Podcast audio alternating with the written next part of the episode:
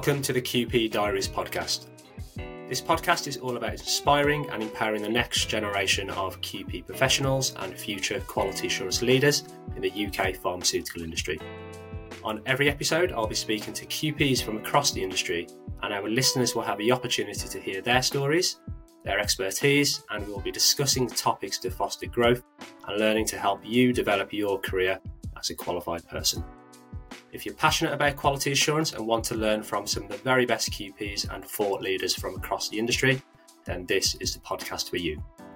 I'm your host, Dal Pawar, the founder of Assure Bio, and I hope you enjoy this episode. Phil, welcome to the QP Diaries podcast. How are you today? Yeah, good. Thanks. Yeah, good. Thanks for asking me to do this. No, you're welcome. Yeah, th- thank you for agreeing to be a guest. It's, it's a pleasure to have you on the show, and I think our conversation today is going to be very much tailored towards trainee QPs. That's right. Yeah. So I've, I say I've listened to a few of your podcasts, and I thought this would be a good topic to do. So no, it should be good. Yeah, exactly. Yeah. Well, every eligible QP has gone through a Viva process, and it isn't easy. So today we're going to actually hear about your personal experience um, of failing the Viva uh, the first time and how you overcame that. Uh, but before we get into that, um, for those who may not know you, can you share a brief over your career journey as a, a quality assurance professional and then uh, as, as a QP professional as well, please?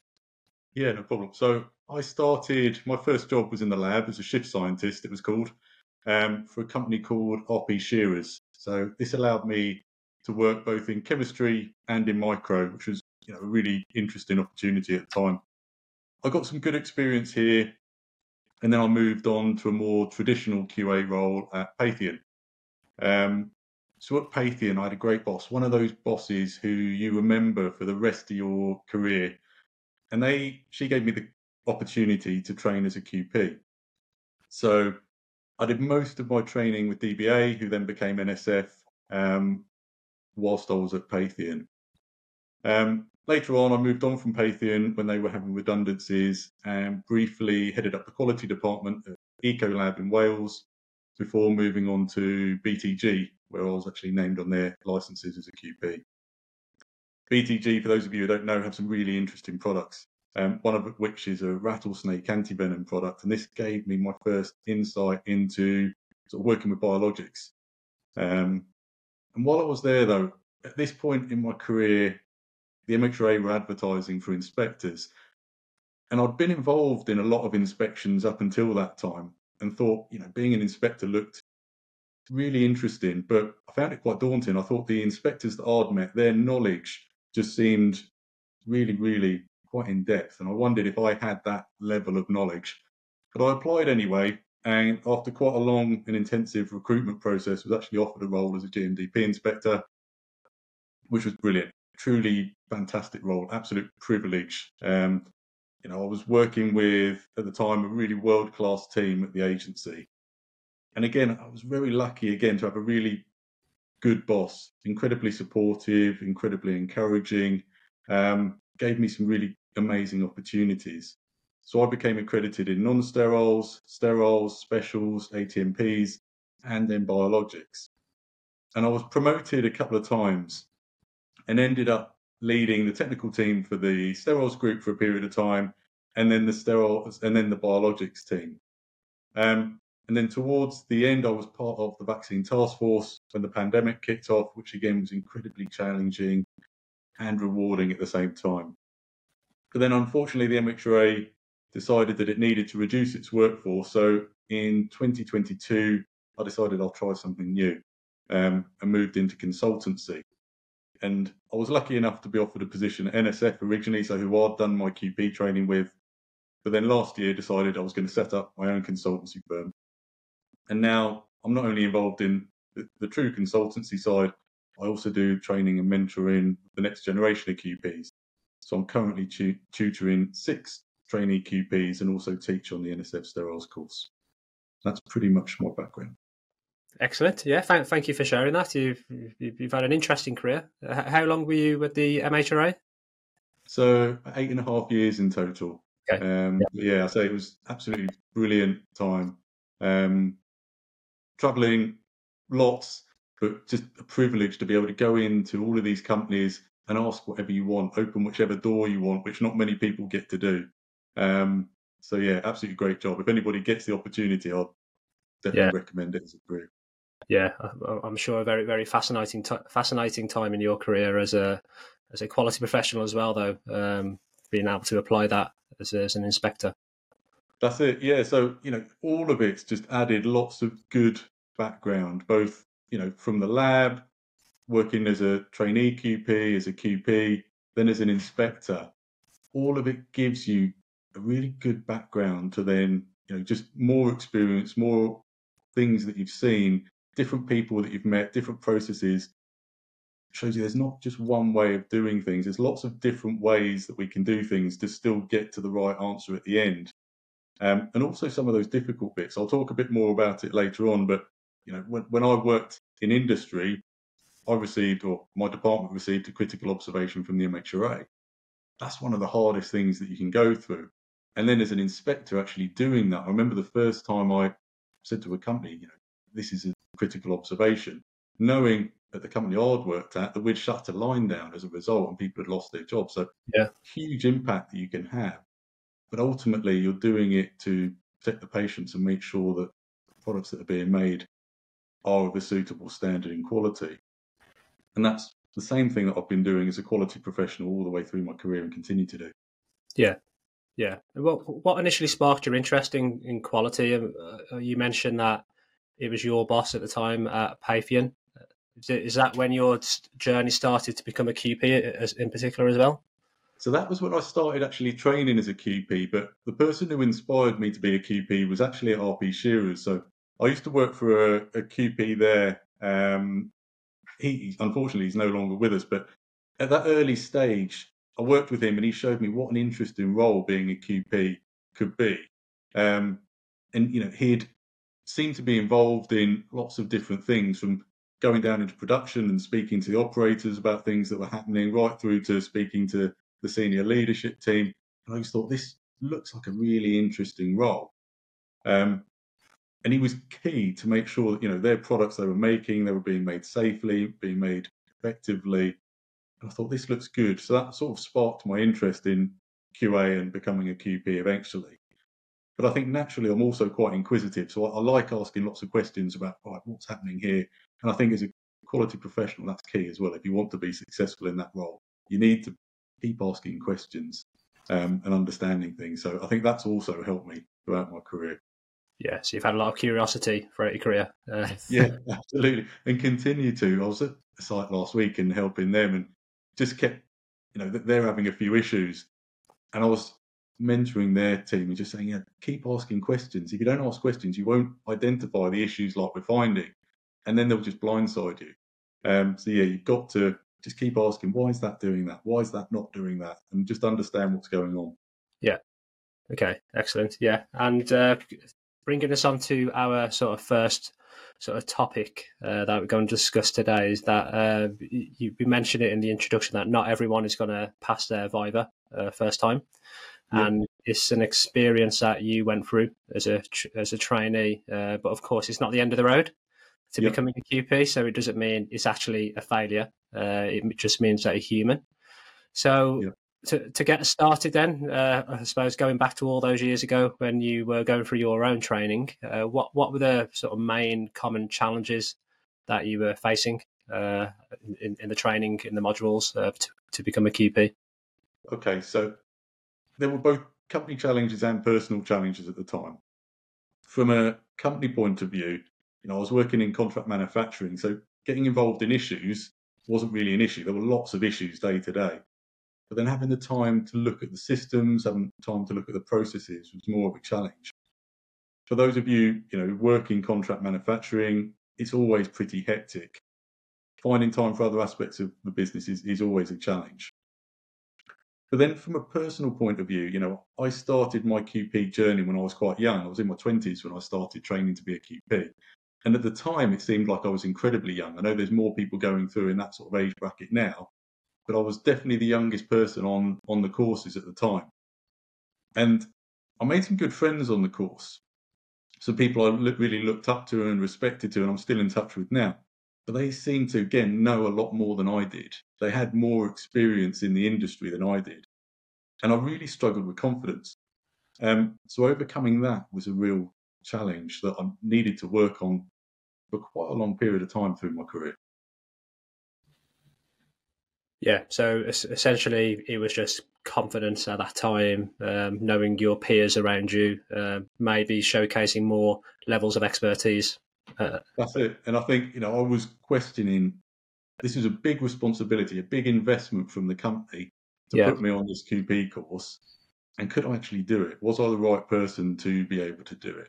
What had they seen in me that they thought I could do it? And was I really just wasting their time? So I, I had that struggle while I was doing the course. Yeah. What What were the strat- strategies then that you used to, uh, I suppose, overcome uh, that, that lack of confidence at the time? So I don't think I really overcame it at the time, but what I tried to do was compensate for it. So I really put my head into the books, studied incredibly hard, learning technically inside and out all of the different technologies, the different um, manufacturing processes, so that on that side of things, you know, I, I was incredibly good. Um, to try and prove to myself that I knew it inside and out. That was the way that I dealt with that. Yeah. And then heading towards your first Viva, can yeah. can you share can you share your experience of that, please? Yeah, that's it. So I sat my first Viva when I was at Patheon, and like I said, I've worked incredibly hard. I was compensating for my technical with technical knowledge for the other areas. So I thought I need to prove it. So, but the Viva came at a less than perfect time. Patheon had just announced redundancies. My wife was pregnant, and we both worked at Patheon at the time, so we were both potentially affected by those redundancies. And so I saw passing the Viva is the only way really to keep my career going. I put immense pressure on myself to get through it. I went into the Viva, answered all of the questions, but in the scenarios, I struggled. I knew I hadn't done as well as I hoped, but I was still hoping for ultimately a pass. And then I sat there, and after the wait, I was told I was unsuccessful. I can still remember that moment and the feeling. And the moment the world just seemed to absolutely collapse around me, I sat in the park outside the RSC and lots of thoughts flying around in my head. You know, how was I going to tell my wife? How was I going to go back to the office where they'd been saying, you know, you'll be brilliant for months. Every time I said I had doubts, they'd be going, you'll be brilliant. You'll be a brilliant QP and tell them I'd failed after all that money that they'd put towards the training. And then also, if I was made redundant and my wife was made redundant, how are we going to pay the mortgage? All of that was going through my head. And it was, you know, one of the lowest points in my career, probably one of the lowest points in my life there were a lot of quiet spells and a lot of tears that came following that. Yeah, yeah. So there was a lot of factors around you in, in life, which I suppose yeah. piled, piled up and added additional pressure onto uh, the the actual Viva process, which which you weren't expecting, you weren't prepared for, really. No, that's it. And I think you know some of the people I work with now as mentor for their QP journey, maybe not quite the same, but you know, there was somebody I was speaking to just last week. We were just having a catch up, and she's coming to the end of her training and feeling immense pressure to perform. And again, she's quite a young person, but got good experience, makes good decisions, and it's really just the confidence that's going to hold her back if she gets to that point. And so again, we just went through right. What happens? And what happens if it goes wrong? It's not the end of it. You know, it you can pick yourself up and do it again. Yeah, yeah, absolutely. And in, in particular, then from from that first experience, what what did you learn the most? So I think it's that. The first one is you have to and you can pick yourself up, but also that it, it wasn't the end of my career. Um, what helped me the most was the great support network, and I think I'd recommend to anybody as a QP generally have that support network. My wife was fantastic, as were many people back at the office. Mike Halliday at DBA, as it was at the time, also he was a huge help. Um, we sat down a few weeks later, talked through what had happened, and we just, you know, talked about it. I learnt that although it was a massive knockback, nothing really changed. I was still me, still the person who, you know, had been chosen to go on this QP journey and still had that opportunity. It hadn't completely shut the door. There were still many more opportunities down the road. and I just needed to pick myself up from it and move on. Yeah, so you, you, you were using the people around you then, in in particular your mentors and people within the organisation, your wife, so family members, to I suppose pick pick you back up and uh, react and put the plan back in place. That's it, exactly. So yeah, use use the people that you've got around you. You know, take some time out. It's gonna if you do if you're in that unfortunate position of failing your viva or being unsuccessful in your viva, it's going to hit you hard. You've worked on that for a couple of years at least. Um, your company's put a lot of investment into it. There will be pressure to get through it. And so it's natural that you're going to feel, like I did, devastated at the time that that's not worked through. But it's not the end of the world. You will get through it and you can move on from it. Yeah. I know other people who have never taken it again, and I think you know I wish I wish I could encourage them to do it because I know they'd make good QPs. Um, but again, it's it's a personal decision if you do decide to do it again. I was quite key, keen once I'd thought about it. Actually, I, yeah, I do want to do this again and have another go at it. Yeah, yeah. So you, have seen people then in, in your experience who have decided not to continue on.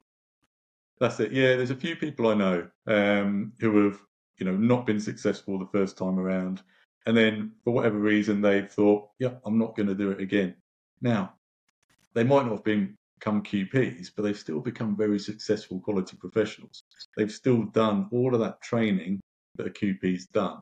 It's just that last piece that they've not fulfilled. So I think even if you do go down that route and you decide, yeah, I'm not going to do the Viva again, didn't like it the first time, you can still be very successful. I know people are now very successful in big global companies who failed their Viva the first time, but it hasn't held them back. Yeah, yeah. So m- most of these individuals still have a very successful career, either go into quality leadership or whatever it may be.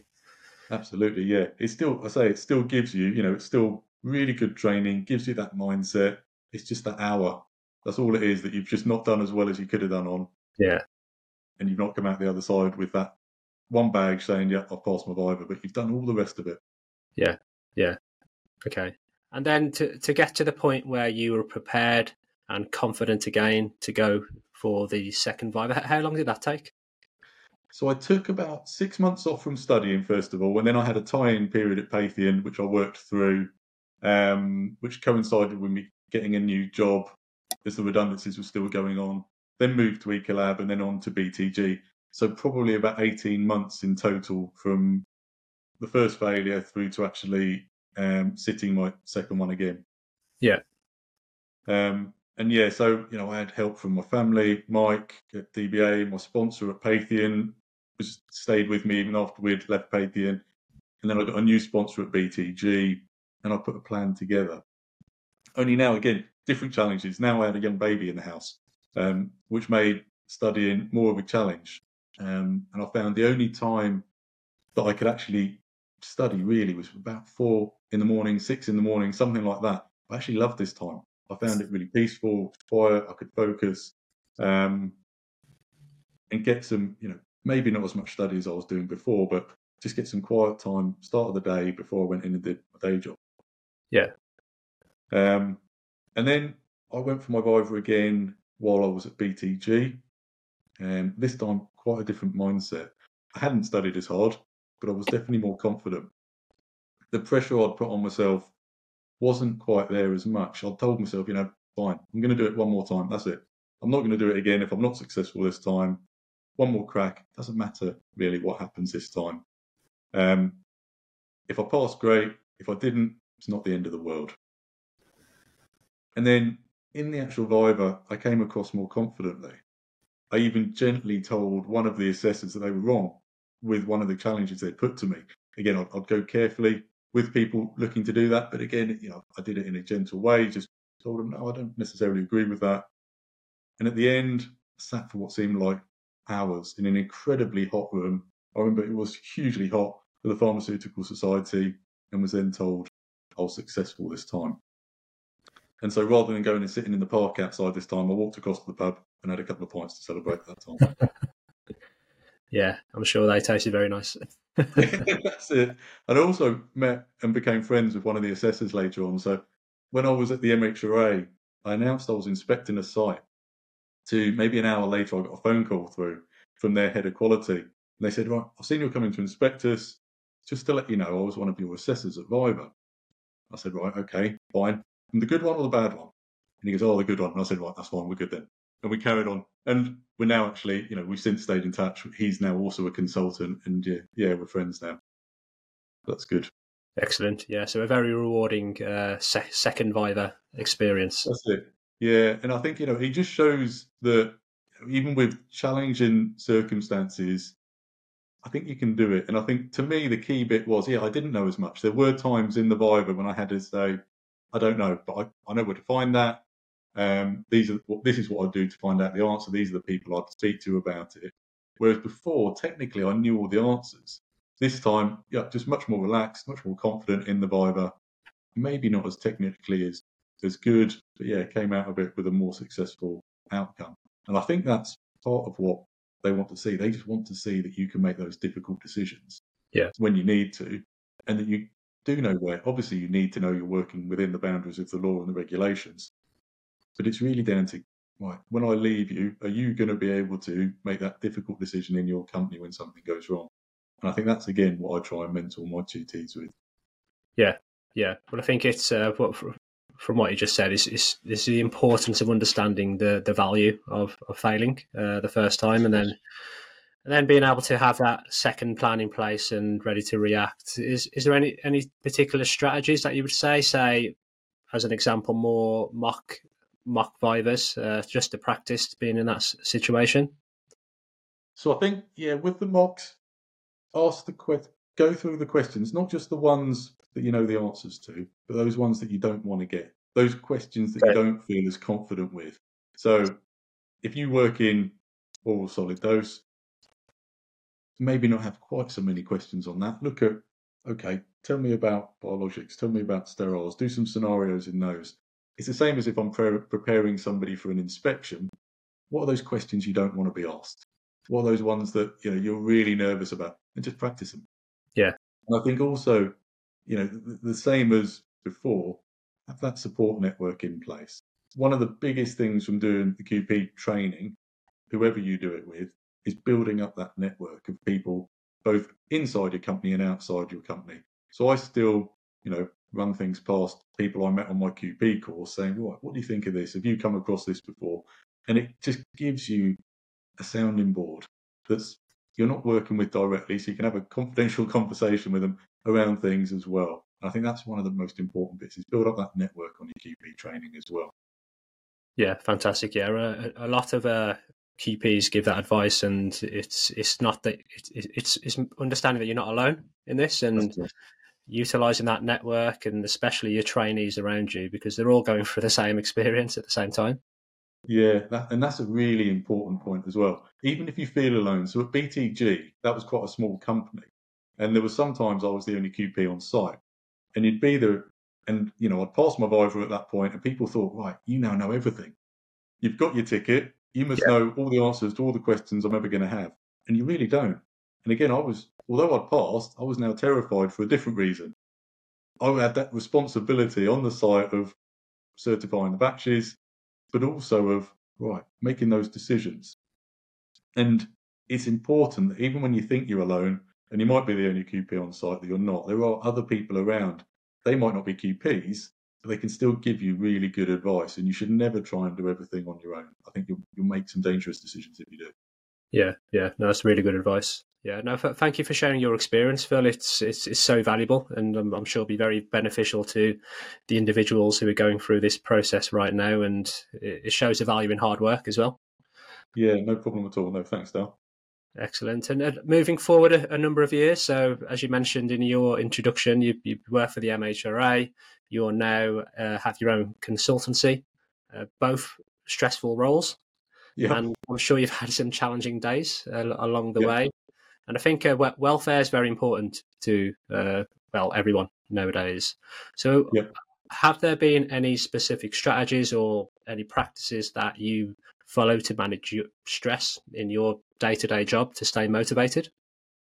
Yeah. So, you know, there's been a number of difficult times in my career. Having people to talk to, though, make those times a lot easier to deal with helps them put it into perspective as well. Often the reason that things seem difficult is just the pressure we put on ourselves, imagining the worst. Oh, you know, I've got an inspection coming up. What happens if we fail that inspection? And it's just that pressure that pushes down on you and makes the situation really bad. So, particularly as an inspector and then now as a consultant, I've seen companies that are really struggling. I'm working with companies now that are really struggling. But I've also seen and helped those companies turn it around. There aren't many problems that can't actually be solved. But I think, you know, one of the key parts of that is staying calm, just not letting it get on top of you, not letting it make you ill. I've seen that with people as well. The other thing as well, and then again, really hard, particularly when you're self employed, is to make sure you have some time off work. Um, there are times when it can be absolutely relentless. And when I first started on my own, I was scared to say no to anything. So jobs were coming in, and I think the first probably eight to 10 weeks, I worked seven days a week, full stop, didn't take any time off whatsoever. And it is relentless. And I'd say, you know, you've got to make sure that you get some time off, getting some downtime. Even if it's only an hour or two, just make sure you get some time off just to let your brain rest and do something other than work, particularly if you're working in, you know, things like IAG cases or yeah. high pressure cases like that where you really need to be focused. And then I think finally linked to that, splitting work and home. So a lot of us now work from home. And this has a lot of benefits, but it can also be a challenge. My mobile's just there, my laptop's just there. It's very easy to get tied up, particularly when we're self employed. But I do make a point of stopping at a set time each day and leaving things in the office upstairs. So leaving my phone up there, it can wait a few hours. That's my key bits, just you know, having those boundaries and making sure you've got people you can talk to and also just switching off from it at some points. Yeah, yeah, I think I think that's a challenge for everyone, isn't it? Because we're so connected to our phones, laptops, Microsoft Teams, whatever it may be, that it's very hard to separate our lives when you're working from home, like like we are right now. Yeah, that's it. I think that you know it's got great benefits. I love working from home, and I've done it whilst being an inspector. That was the first time I did it through to now, and I'd miss not working from home. I think going back to having you know a real job in an office, I would probably find quite hard now but it has different challenges. That commute that I used to have driving to the office, when you could switch off and think about things in the car, you don't get that at home. You you finish work, you're immediately into the next thing, or you're immediately into you know doing homework or doing home things. So you don't have that downtime. So make sure that you have some time to switch off if you're working from home, particularly. Yeah, absolutely. Brilliant. Thanks. Thanks for sharing that. And from your experience as, as an inspector, you, you mentioned that you've you've obviously been inspecting organisations who are under IAG. Is, is the same advice for them? I mean, use the people around them within the company, uh, the communication part, not sort of, I suppose, burying your head in the sand. Yeah, absolutely. So I've been, you know, I've received a critical observation within industry, and then I gave out a number of critical observations when I was an inspector. And I think the companies that can turn it around well, one, they don't fight the situation.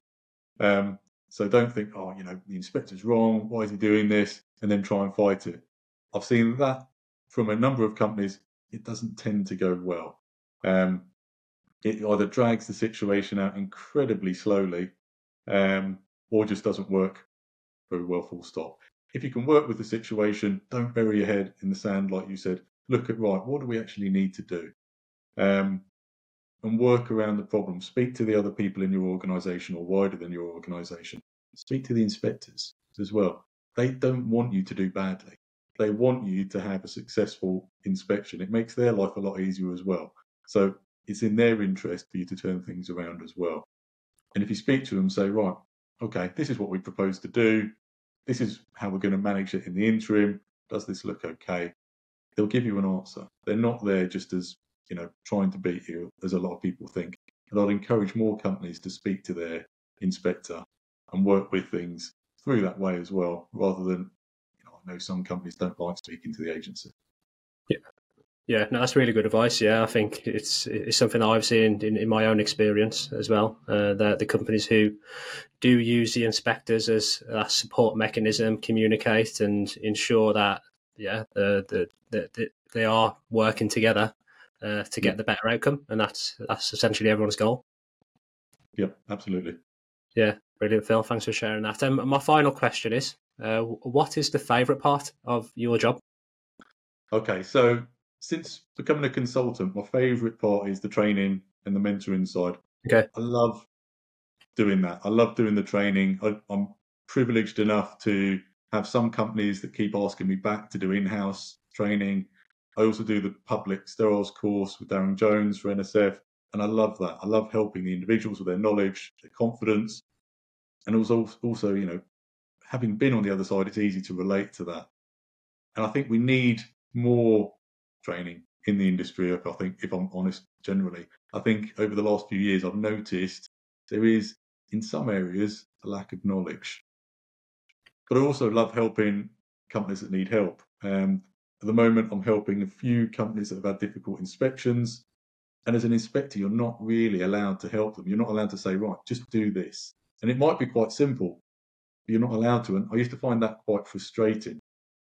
But now being able, you know, to sit with them, solve the problems, get them to understand, right, this is how, where you need to get to, really rewarding.